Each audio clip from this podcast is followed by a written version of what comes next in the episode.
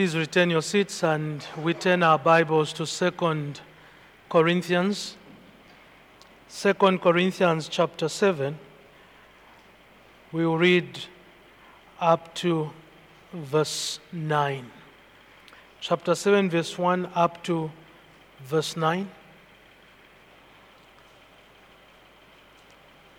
2 Corinthians chapter 7. I commence reading from verse 1.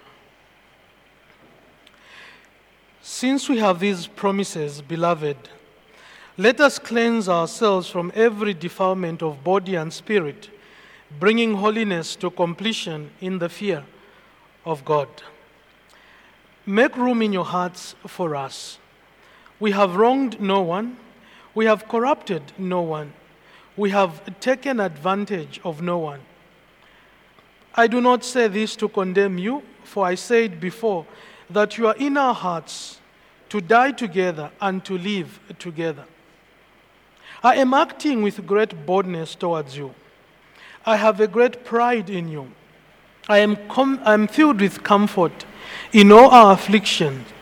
I am overflowing with joy. For even when we came into Macedonia, our bodies had no rest but were afflicted at every turn, fighting without and within. But God, who comforts the downcast, comforted us by the coming of Titus, and not only by his coming, but also by the comfort with which he was comforted by you, as he told us of your longing, your mourning, your zeal for me? So that I rejoiced still more. For even if I made you grieve with my letter, I do not regret it. Though I did regret it, for I though I did regret it, for I see that the letter the letter grieved you, though only for a while. As it is, I rejoice not because you are grieved, but because you are grieved into repenting. For you felt a godly grief, so that you suffered no loss through us. Let's pray together. Our fathers, we come before you. We come conscious that we're coming before a holy God.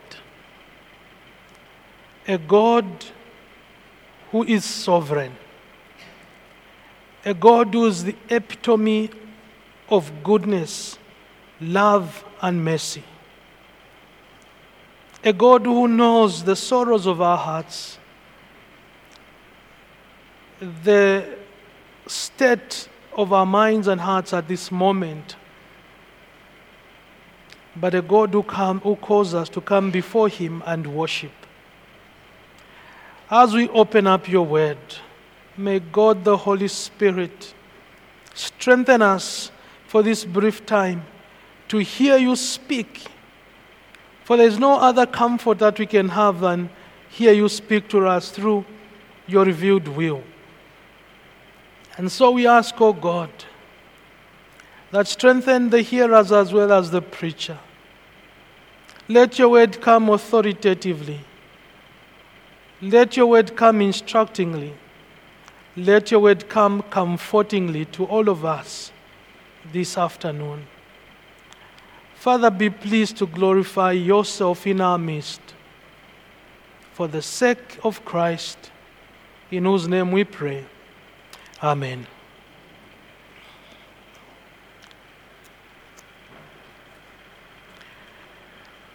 The news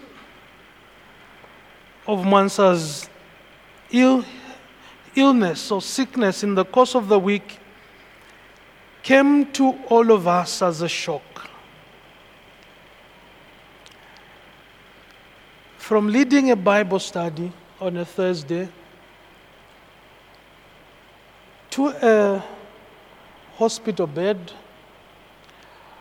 and about an hour ago or so, we just got the news that he's been promoted into glory. And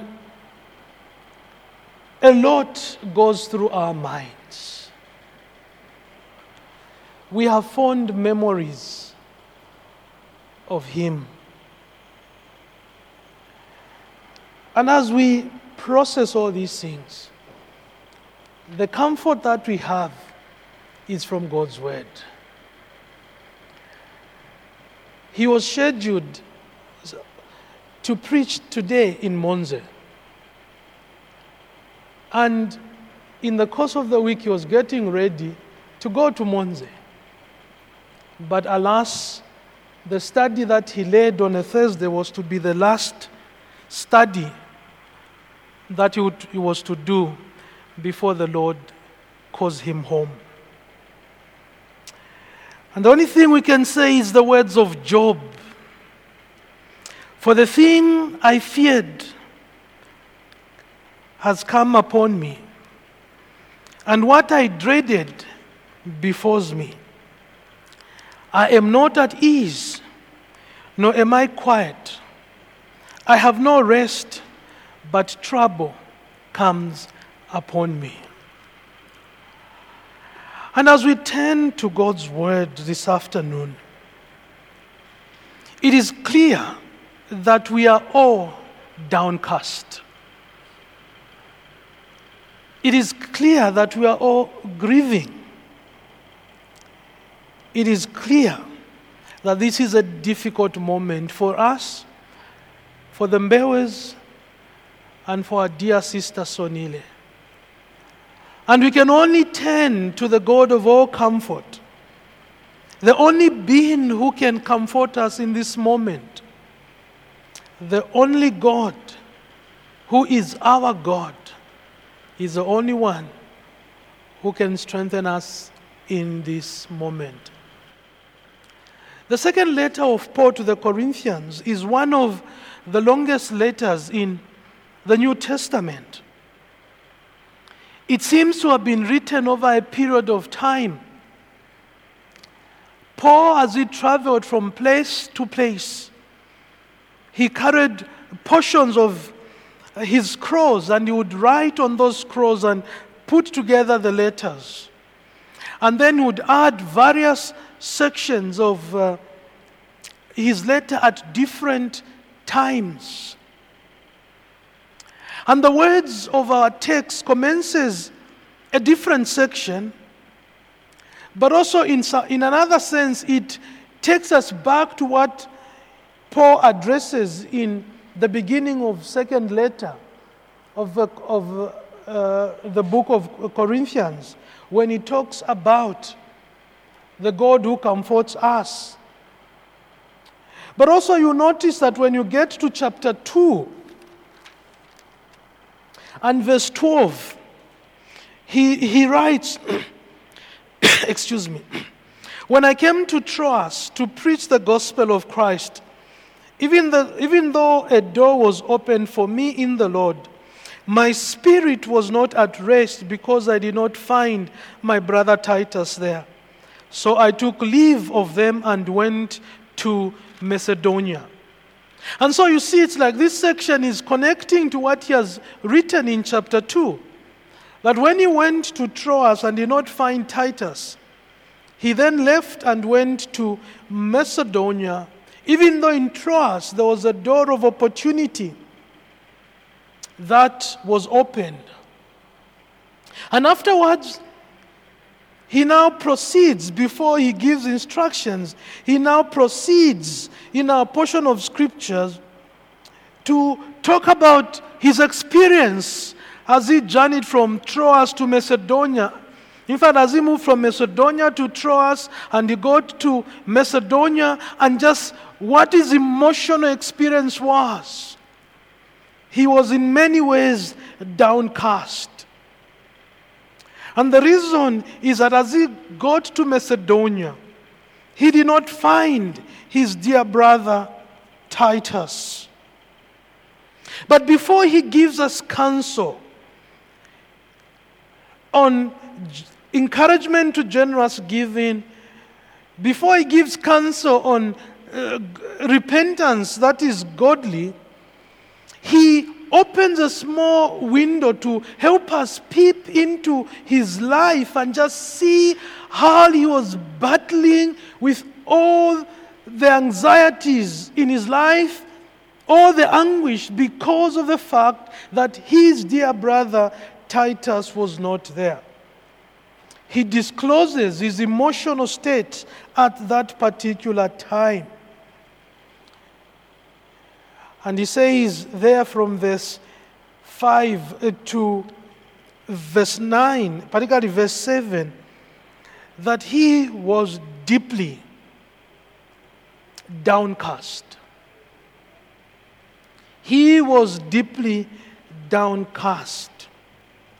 But in his state, he also points us to the God who comforts us. And this is true this afternoon. That even as we were coming here, before we got the news, we were still downcast. Just the fact that we had heard the news of his hospitalization.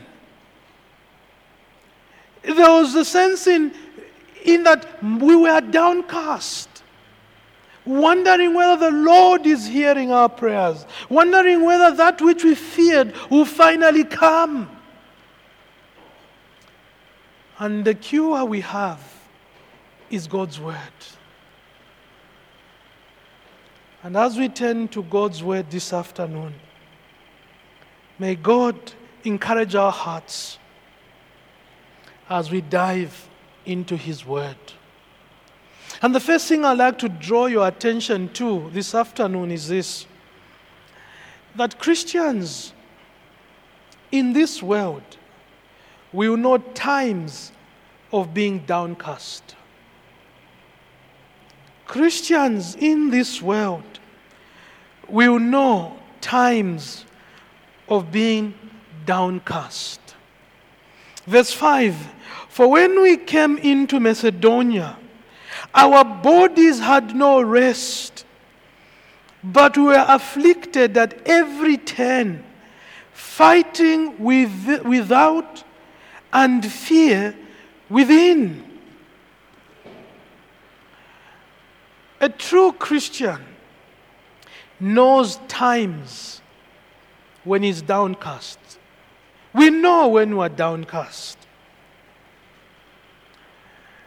And the word downcast simply means to, to be discouraged, to be low spirited, to be disheartened, to have a feeling of sadness and without hope.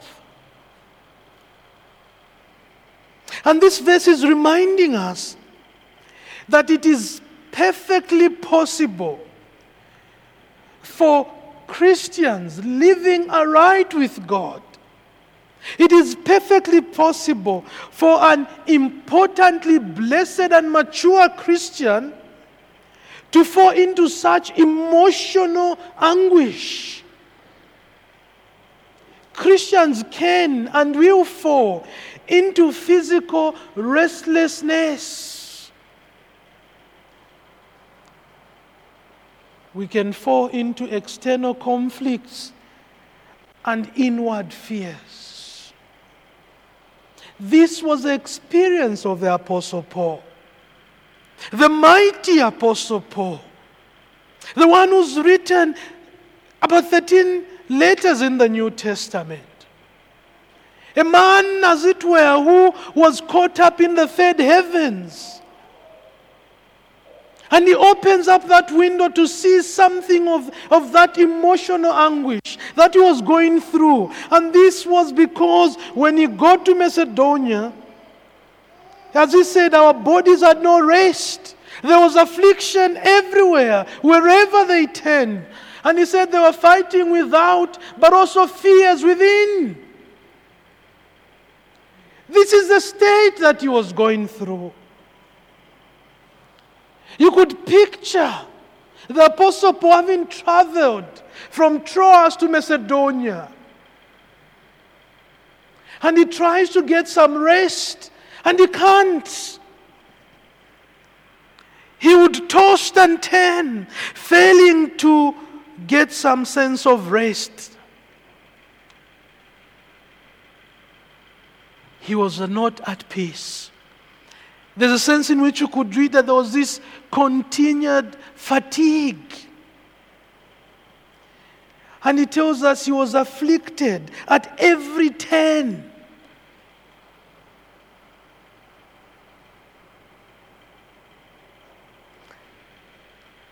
Threats of persecutions, threats of violence, threats of quarrels everywhere.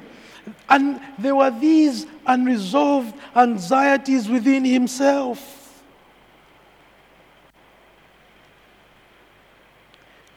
Added to that was the fact that he was also thinking of the Corinthians, the letter that he wrote to them. When you, when you read, you, you, you conclude that there must have been three letters, maybe even more, that Paul wrote to the Corinthian church. When you read First Corinthians, Paul begins concerning the things you wrote to me about. So there must have been this back and forth exchange. And so you see, Paul had written to them, admonishing them on a number of things. And Paul was not sure how they had received the news, his letter. He was now waiting for, for Titus to give feedback. And as Paul is waiting upon Titus, there is this emotional somersault or emotional anguish that he is going through. And as he's going through that, he helps us to see that Christians in this world will have moments when they are downcast, moments when they are disheartened, moments when they feel sad, moments when they feel a sense of hopelessness. And we also see the examples throughout the scriptures. The prophet Jeremiah wrote an, entire book called Lamentations, where he's just lamenting before God. A prophet that the Lord used. When you read the Psalms, you see something of that. Take time to read Psalm 69, Psalm 88, Psalm 102.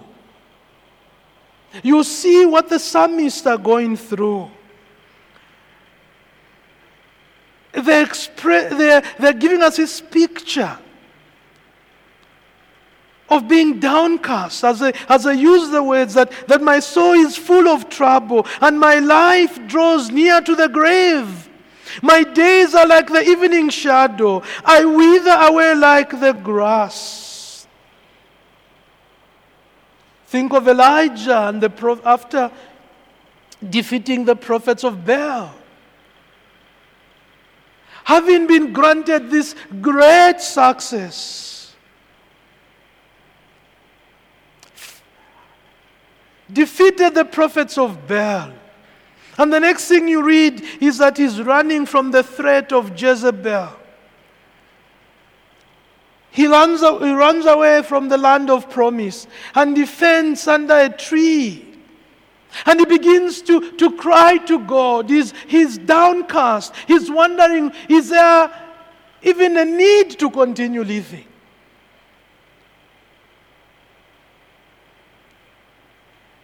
Think of Samson. When you read Judges, after defeating a thousand Philistines with, with, with a jawbone, and even quotes a poem in his, in his honor, heap after heap have I struck a thousand Philistines. If you, that's in Judges 15. And then now he reaches a point where the Lord brings him to a point where he's thirsty and he feels like he's going to die. He's downcast and he cries out to the Lord.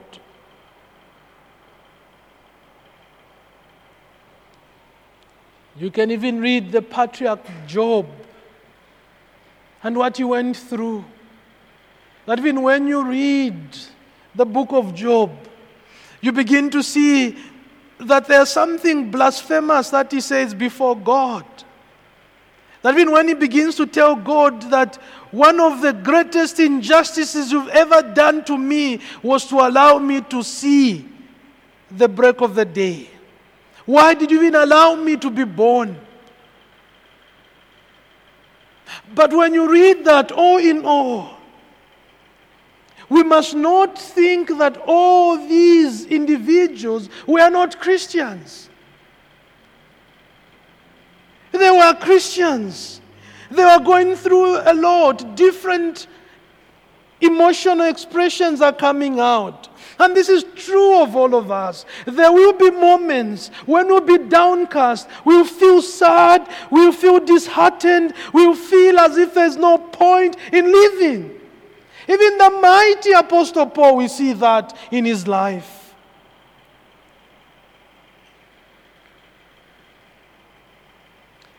And even on a far more sublime level,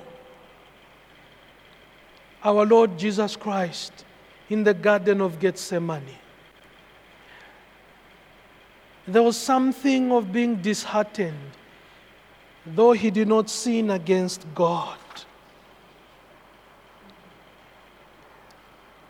He was in distress. He knew his time had come. His mission was coming to an end. And when you read in Matthew chapter 26, verse 37 and 38, he, he says these words. He began to be sorrowful, he began to show grief and distress of mind, and was deeply distressed. He was deeply depressed. Then he said to them, My soul is very sad and deeply grieved, so that I'm almost dying of sorrow. This is the ideal man, the Lord Jesus Christ. The man who had never sinned. But we see sense of being downcast there, distressed. For him, because it was his time to give his life as a sacrifice for the sins of the world was at hand. And he knew the Father. And he knew that he would be drinking the cup of wrath given to him by his beloved Father. And we see something of his state.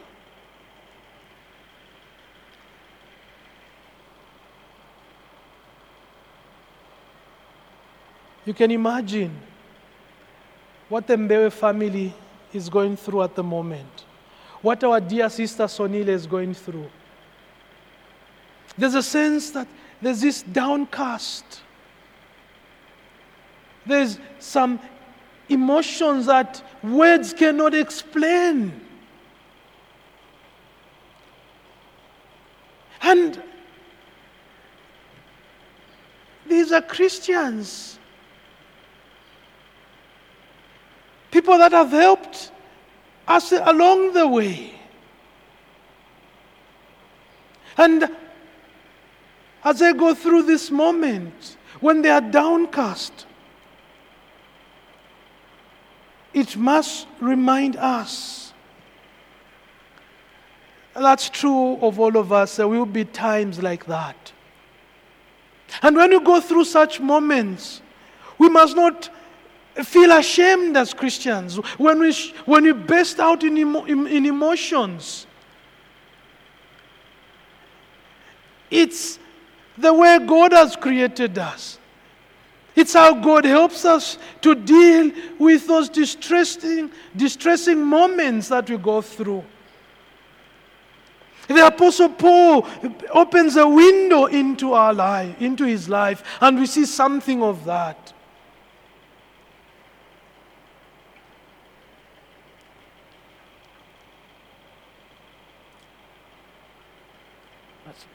Throughout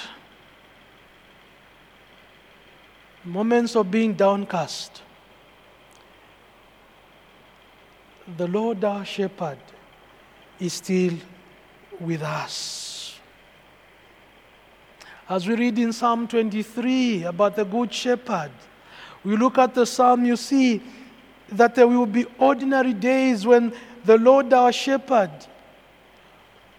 will lead us beside still waters where we lack nothing. There will be better days when He restores our souls. And there will be moments when we walk through the valley of the shadows of death.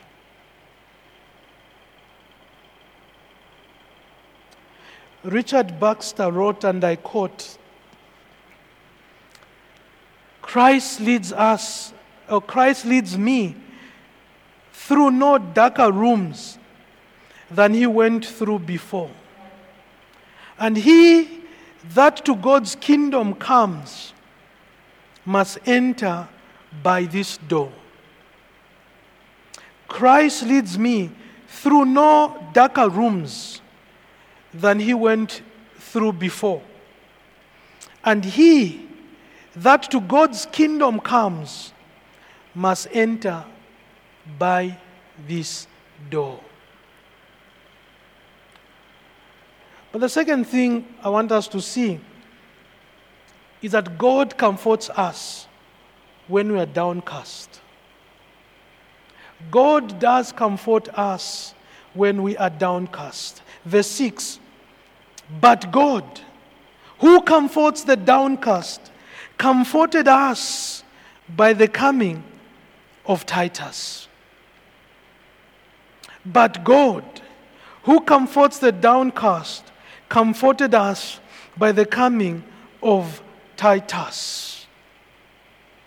And that's what Apostle Paul wants us not to miss. That yes, we will be downcast. But God comforts us even in those moments when we are downcast. Because God is the fountainhead of all comfort. Be assured that God is going to comfort every one of His children. Be assured that God is going to be by the side of every one of His children. The same God who decreed and permitted everything that happens to His children is the same God who is going to comfort and be by their sides. In the case of the Apostle Paul, the same God who allowed him to go through this emotional anguish, conflict from every side, no rest, suffering an annoyance from those he ministered to at every turn. God came through for him and comforted him. And again, this is what Paul writes to us in Second Corinthians chapter 1 and verse 3. Chapter 1 and verse 3 of Second Corinthians. Blessed be the God and Father of our Lord Jesus Christ, the Father of mercies and the God of all comfort, who comforts us in all our afflictions, so that we may be able to comfort those who are in any affliction, with the comfort with which we ourselves are comforted by God.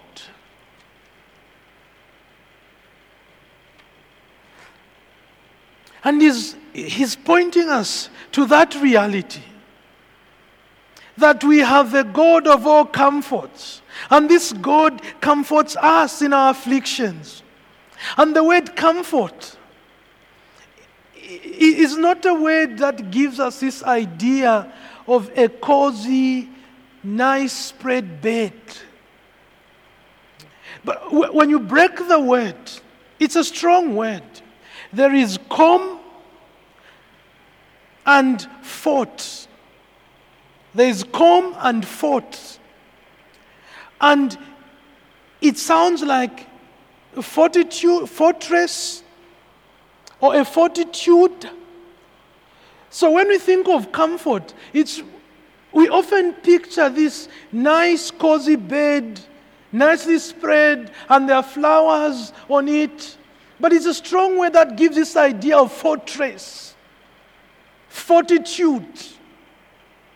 It's a word that could be translated to encourage or to infuse courage. It's a word that can be translated to inspire another in belief or in the course of action. And its, its literal meaning in the original language means to call alongside. To call alongside. And this is a beautiful picture when you think of it. This word comfort, which means to call alongside, it's, it's a beautiful picture. It go, it, it, it's telling us this God who is strong. He's calling us who are weak, frail, rugged,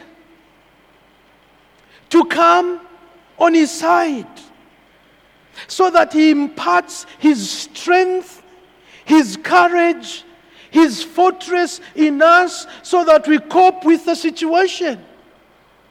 He's not saying that God will spread the bed for you and you can throw yourself in that bed of rose. It's God is calling us. He's saying, Come by my side. Oh, I'll come alongside you. And as I come alongside you, I will impart, infuse in you my strength, my courage, my fortress, so that this situation that is causing you to be downcast, you can see it through my lenses and you can go through it through my strength. And as you do so, I am with you. I will neither leave you nor forsake you. I am with you, around you. I'm carrying you, and I'm saying, You are alongside me.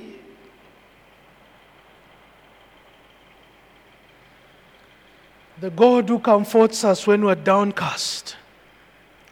He's the same God who created everything that we see around us. And Genesis chapter 1, verse 1 is perhaps the greatest commentary on God's power.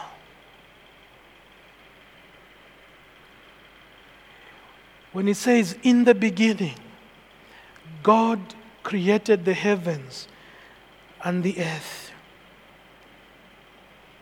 His creation declare the wonder and the power of this God.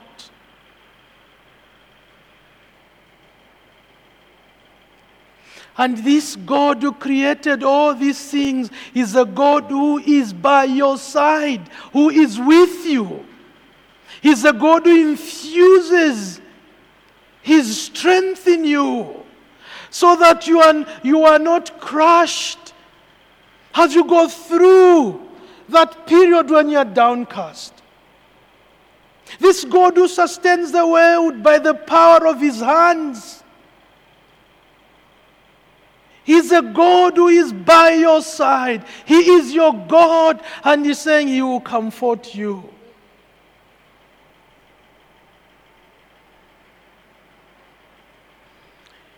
Surely, if God can create everything out of nothing, He can be trusted to comfort us. He is an infinite wise God.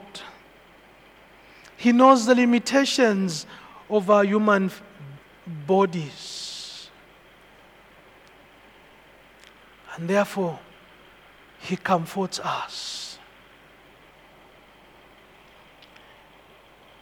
God has no stereotyped way of dealing with us. He doesn't have one method of dealing with us. It's the same God, when you read the book of Acts, who allows Peter to be released out of prison and James to be killed. It's the same God who hears the prayers of his children and bring healing to one. And it's the same God who hears the prayers of his children. And he says, I will still take my child home. He doesn't have one method to deal with his children. He's a God who still comforts us.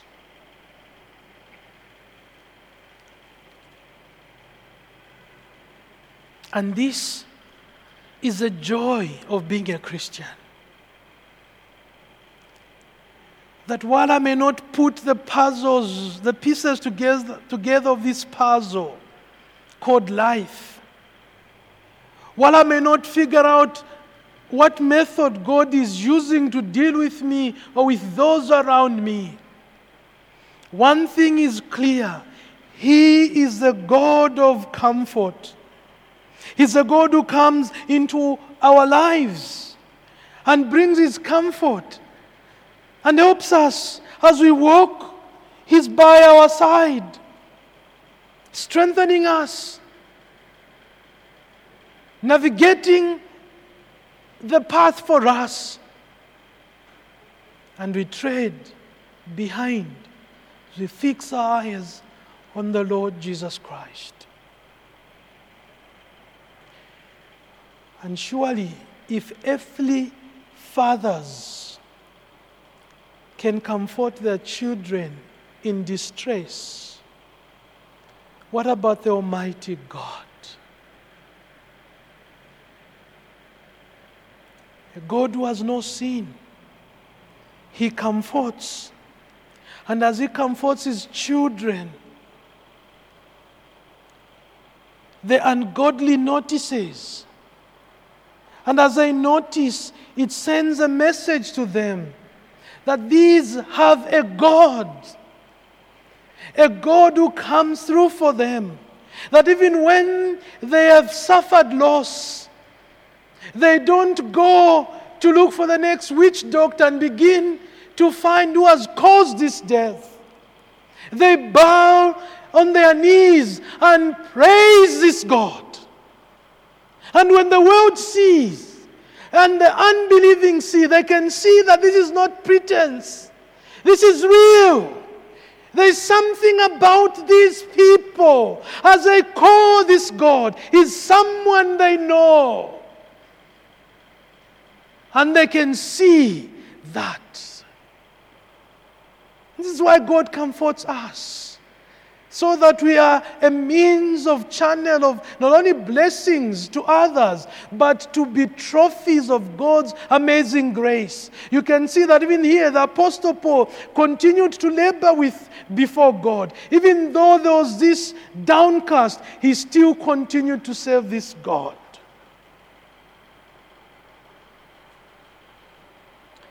God comforts us when we are downcast. But in the third place, I would like us to see that God's comfort comes through the ministry of others. God comforts us through the ministry of other Christians. Through the ministry of other Christians the last half of verse 6 into 7. But let's begin from the, the beginning of verse 6. But God, who comforts the downcast, comforted us by the coming of Titus. And not only by his coming, but also by the comfort with which he was comforted by you, has he told us of your longing, your mourning, your zeal for me so that I rejoiced still more. You could see there that this comfort, the, there is reciprocal comfort, reciprocal joy. That Titus comes, Paul is comforted, but Titus was comforted by the Corinthians. And now, as Titus brings the news to Paul, Paul rejoices at the coming of Titus, but also the news that Titus brings. So you see this dependent on one another, this reciprocal comfort and the reciprocal joy.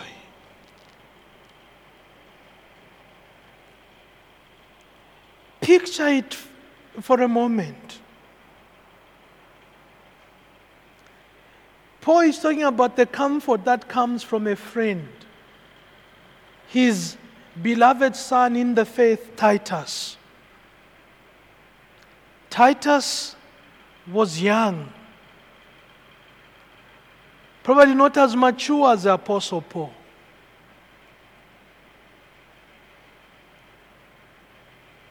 And one would think that Titus being not as mature as Paul, the task to comfort the Apostle Paul must have been huge. We don't know what words he said. But Paul saying, the coming of Titus brought comfort. It wasn't about how mature Titus was. But it's the fact that God uses the ministry of others to comfort us.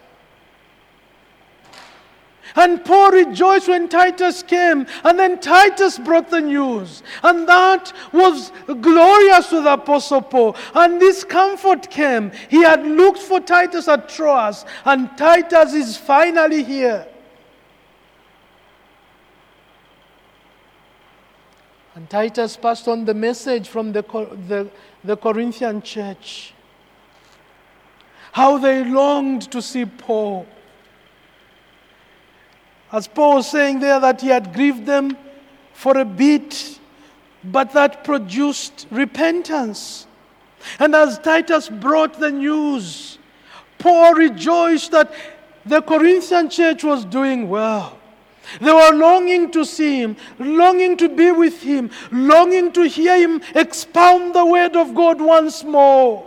And there we see that this comfort we are talking about, God uses the ministry of others. He uses other believers to speak comfort to us. And this is why it is important for us to to always realize that we are a body. And when you are going through trials, when you are downcast, it's not a time to isolate yourself. It's not a time to insulate yourself and begin to wallow in tears and crying out to God. It is a time when God is saying, I have brought a family around you. Enjoy their company. Let them minister to you. Let them speak words that encourage you. Let them come by your side. You are not alone. You belong to a community of God's people. Let them plead with you before God. Let them carry your burden with you.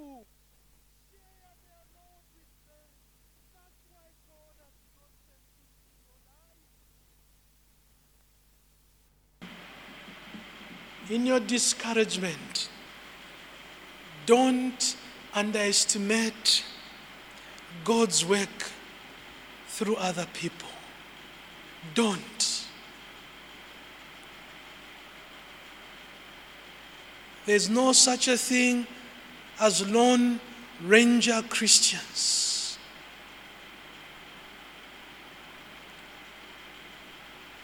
The only being who's self sufficient is God. He doesn't need anything outside of himself. He has full fellowship within the, the, Godhead, Father, Son, and Holy Spirit. You and I need one another. Your weakness may be my strength. My weakness may be your strength. And therefore, as we come together as a body of believers, together we are strong.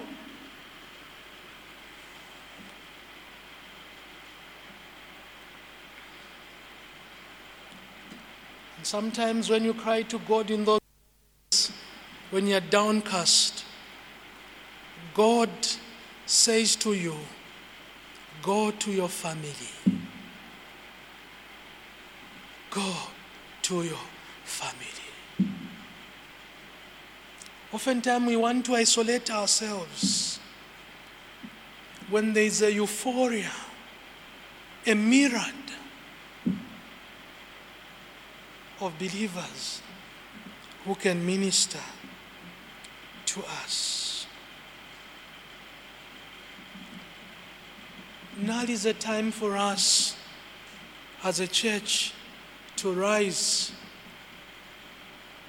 and come alongside the Mbewes and Sonile. Now is a time for us to practically bring the message of comfort to the family. We belong to one another. We can think of ways in which we can practically be of ministry to them in this moment. I know some of us will be thinking, Pastor Mbewe has been the one standing to preach.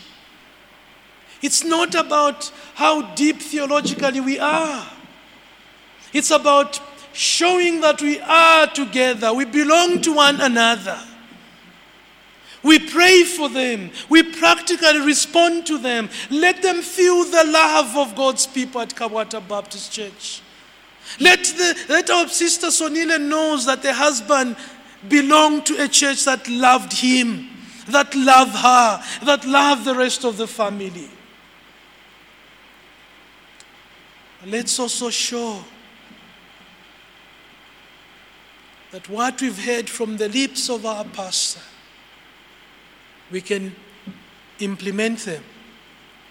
We, we are practicing them. We are still serving God.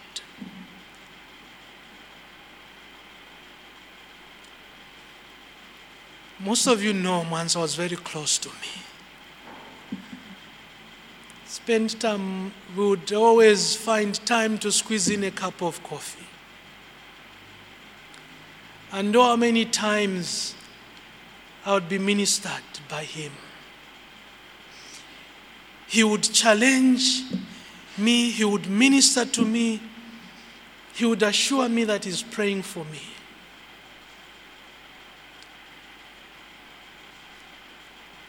And now that is no more. What is it that you love me to do? You should want me to continue serving the God he loved. To be there for God's people.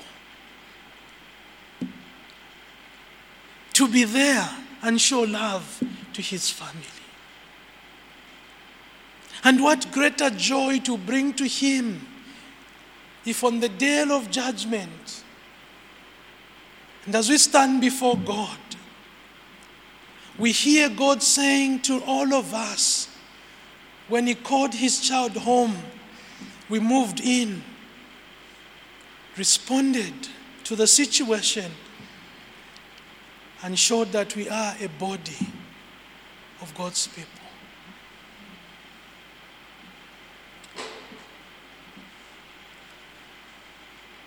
God uses people around us.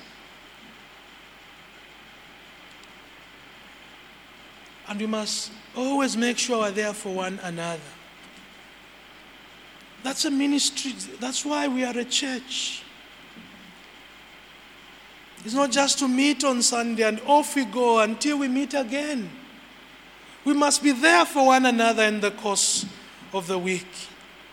Call one another, find out about one another, check on one another. Let love be real in our midst. And let no Christian feel isolated at Kabwata Baptist Church. In this world, of toils and snare. We will be downcast. But we have a good God. We have a good God.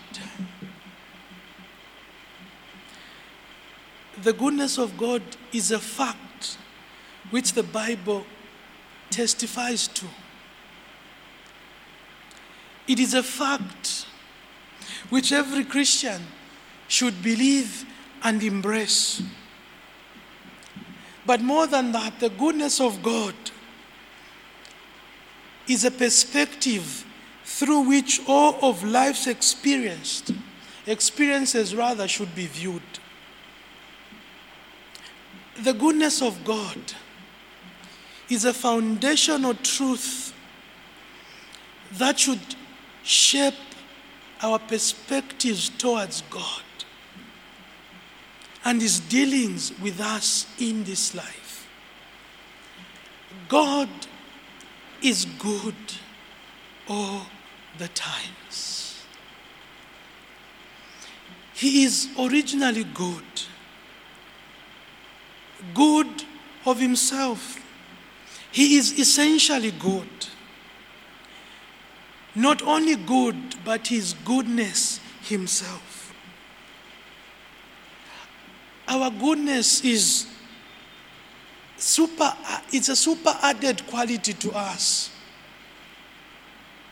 But God's goodness is His nature. He doesn't need to, to work at being good. He is an infinite ocean of goodness. All goodness dwells in Him. He is eternally and immutably good. He cannot be less good. There's no addition of goodness to Him.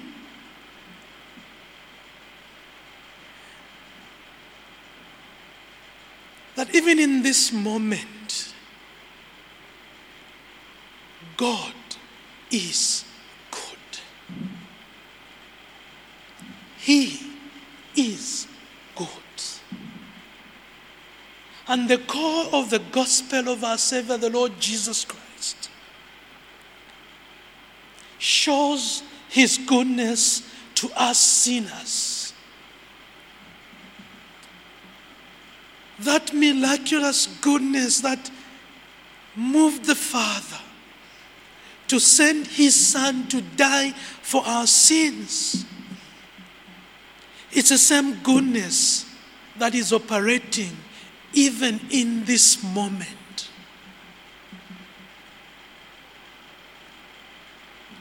A good God gave his Son for our sins, and a good God has taken Mwanza away from us. He is a good God. And let this shape our foundation of all truths of the scriptures, our views of God, how we relate to this God. He is good. That even when we are downcast, He is a good God. He knows what we are going through. He will comfort us. And let that goodness of God in us, given to us in Christ, show itself in how we respond to situations of life and how we worship this God. May his name be praised. Amen.